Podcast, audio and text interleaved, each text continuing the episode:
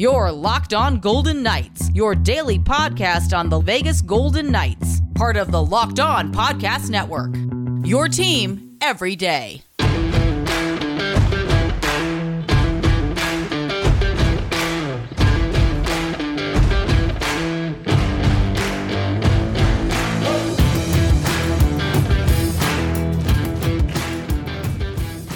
Welcome to Locked On Golden Knights. Would VGK be content finishing in second place in the Pacific? Hi again, everyone. I'm Tony Cardasco. Follow us at Locked On VGK or me at Tony Dasco on Twitter.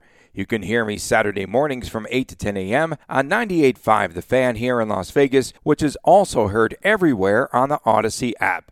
Thanks for making Locked On Golden Knights your first listen every day. It is free and available on all platforms.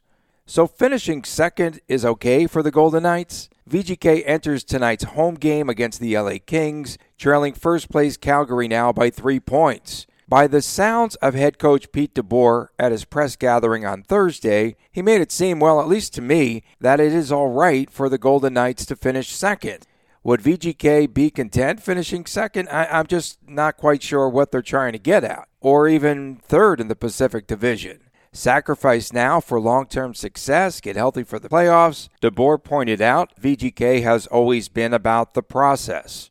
Calls it the process. Okay. If the VGK plays well, then wins will follow, he says. The Golden Knights would put themselves in a good position to advance in the chase for the Cup. DeBoer also said that you don't have to finish in first and win the President's Trophy to win the Stanley Cup. He said, look at the recent history. That shows us that you don't always have to be at the top of the division. You just have to be healthy by the playoffs. You have to get into a groove, get into the playoffs, play well at that time of year. That's what the Golden Knights have to do, and that's what they have to concentrate on, according to DeBoer.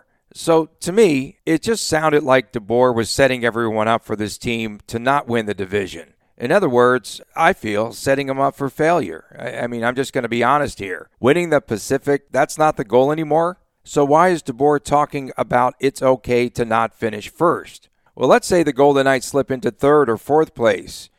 They could even fall out of the tight playoff picture entirely. If the Golden Knights continue to lose, if they lose the way they lost in Calgary, and if they can't win the tight games, and if they can't win even on stinking home ice, the Golden Knights could be in danger of falling not only out of just first place, but out of second, out of third, and they can vanish. And I can see that happening. I could see it either way. I could see the Golden Knights moving up, winning the division. I could see the Golden Knights advancing deep into the playoffs, but I could also see them going busto because we don't know with all of these injuries and such what Golden Knights team is going to show up on a nightly basis. There's no consistency here.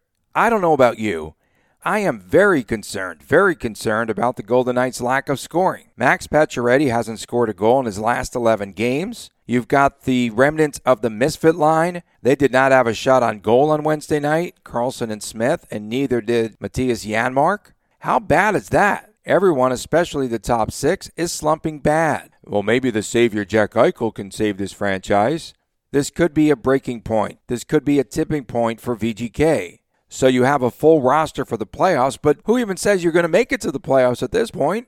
Once you make it to the playoffs, you'll have rusty players. You could have a bad seed, and now you're going to have to play some of the top teams. You might even have to play them on the road. I could see this team improving. I could also see this team falling and falling fast. And VGK gets no breaks in March. The team is even struggling to win at home.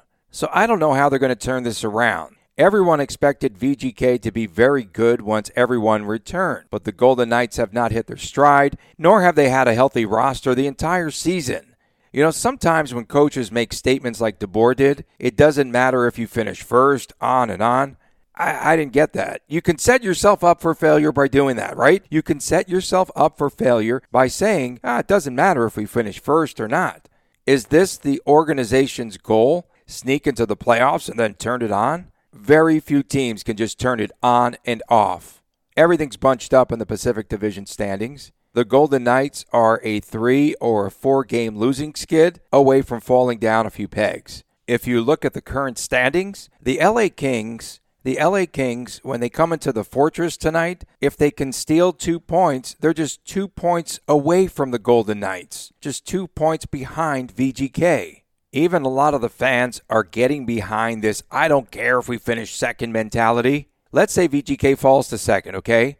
So that would set up a 2 3 matchup as of today. It would be against Edmonton if the season were over today. No way would I want to play the Oilers in the playoffs. The new coach has them playing well. They will probably acquire a new everyday goaltender by the deadline, and you still have McDavid and Draisaitl in the lineup. They are dangerous. Yeah, let's just fall out of first place. We don't care. And the first place team with the most points, that would probably be Colorado. They will get the second wildcard team. The team that has the second most first place points plays the first wild card. So it's going to be very tight moving forward. And VGK has to win these tight games. They really have to. They have to learn how to beat the upper echelon teams. And, you know, to me, though, too, teams might have figured out the VGK system or the process or the process, as DeBoer refers to it. Opponents are starting to understand that you can win, you can beat the VGK by out hitting them, by forcing VGK to play outside in the offensive zone, and then just camp out in front of the crease and that's it. That's what that's my strategy right there.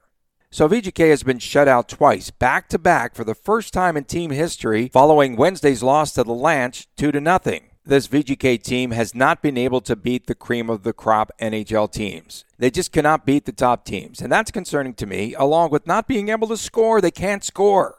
Teams are starting to sneak up on the Golden Knights like LA. Again, just two points behind VGK with the win on Friday night. It is that tight in the Pacific Division. Man, that Calgary loss could be the tipping point of this season. VGK had no fire in that game. They played better against the Avs, only to get shut out for the second straight game. VGK played well for 40 minutes, but then they give up the power play goal, another goal, it seals it for the Avalanche. The Golden Knights, I feel, I do feel this way, might have been exposed over the past two games. I think now teams have a formula on how to beat VGK. I have to be honest with you. I am not a fan of it doesn't matter if we finish in first place or not. That to me is a defeatist attitude. How were the Golden Knights winning games earlier this season with less star power in the lineup? maybe continue to bring up some of the hungry AHL players so they could bring energy to this lineup. Some of the Golden Knights vets, perhaps they're getting too comfortable.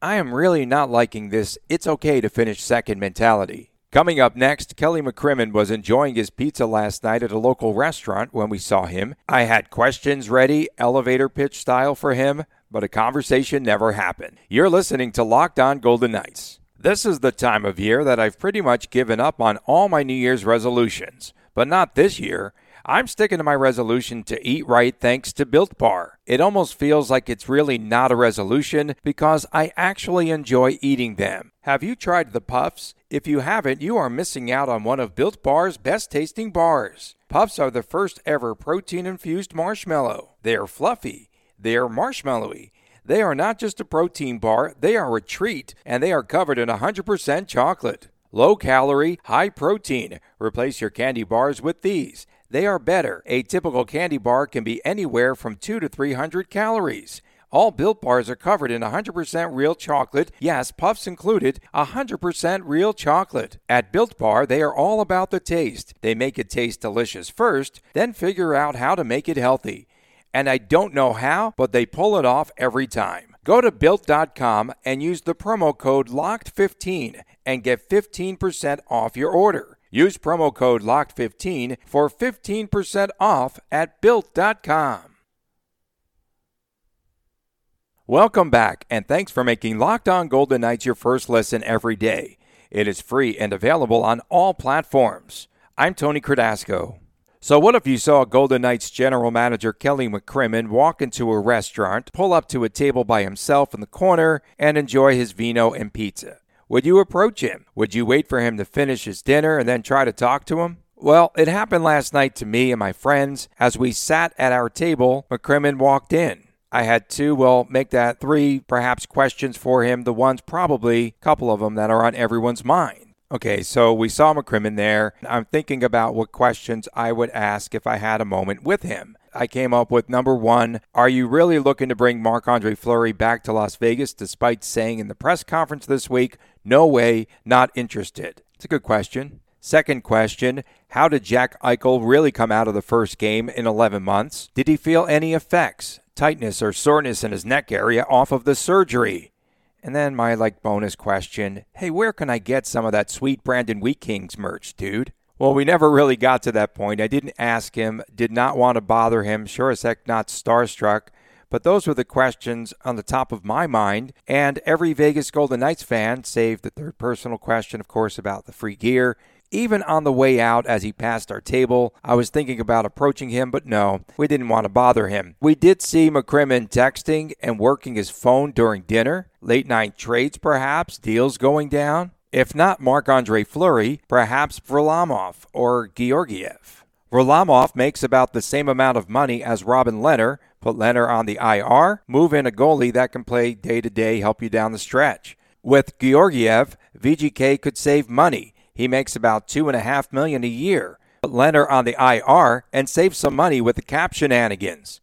VGK has to solve the goalie situation. Lehner has been up and down anyway this season. VGK has refuted everything from the severity of Lehner's injury, reported to be a shoulder injury, to whether supply chain issues actually exist. Pete DeBoer went so far as to say that Lehner will be back sooner than later, and help me here, but I still don't know what that means. Well, I have to finish my homework, have to finish my podcast sooner than later also. Lehner is injured so often, and it always takes him, I feel, a little bit longer to rehab and to come back than other players. Could be that he is such a big guy who sort of just lumbers around and maybe it takes him a while to recover. Yeah, see, I had notes on a napkin, and I was wondering about Eichel. Eichel said he felt great after the game, but over a day later, how was he feeling? Did he feel effects of banging around with other players?